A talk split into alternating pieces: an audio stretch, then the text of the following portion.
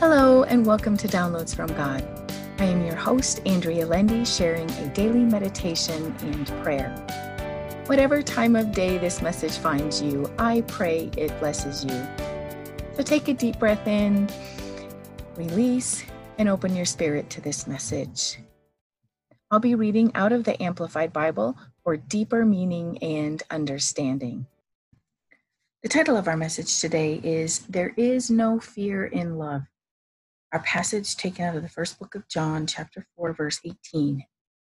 There is no fear in love. Dread does not exist, but full grown, complete, perfect love turns fear out of doors and expels every trace of terror.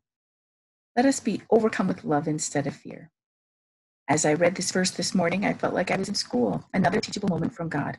Love covers all, love overcomes all. As 1 Corinthians 13 says, love is patient, love is kind, love never fails and I am convicted. Yesterday, I let my fear overtake my mind and consequently my actions.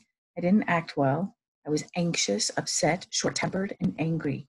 With every passing hour, my emotions escalated and I became more and more upset. I went to bed exhausted from the highly emotional day. But this morning, I woke up with renewed energy and much more peaceful. God showed me the scripture just when I could absorb it and understand it. There is no fear in love. Dread does not exist. But full grown, complete, perfect love turns fear out of doors and expels every trace of terror. Today, I will look for opportunities to put on love instead of fear. May you find that as you seek love, you'll be filled with opportunities to love instead of being afraid. Now for our prayer.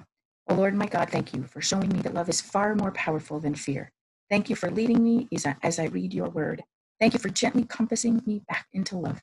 May you fill my heart and soul with your love so that I can be a vessel for you instead of a vessel that spreads fear. Help me love those that are close to me today and serve them with joy. May joy flood my heart. Help me be thankful for all that you do for me. May my heart be grateful for all that I have.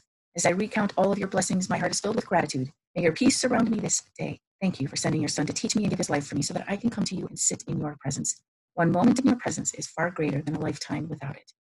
Help me bless someone this day and thank you for hearing my prayer. Whisper I hear back from God is I am with you and my Holy Spirit is inside of you so that my love is made perfect in you.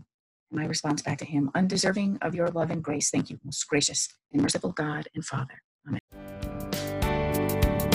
Thank you for listening to Downloads from God. Subscribe for all future episodes and feel free to share this podcast with others.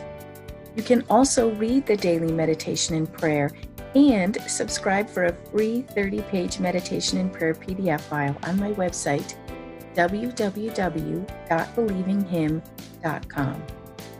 Thank you.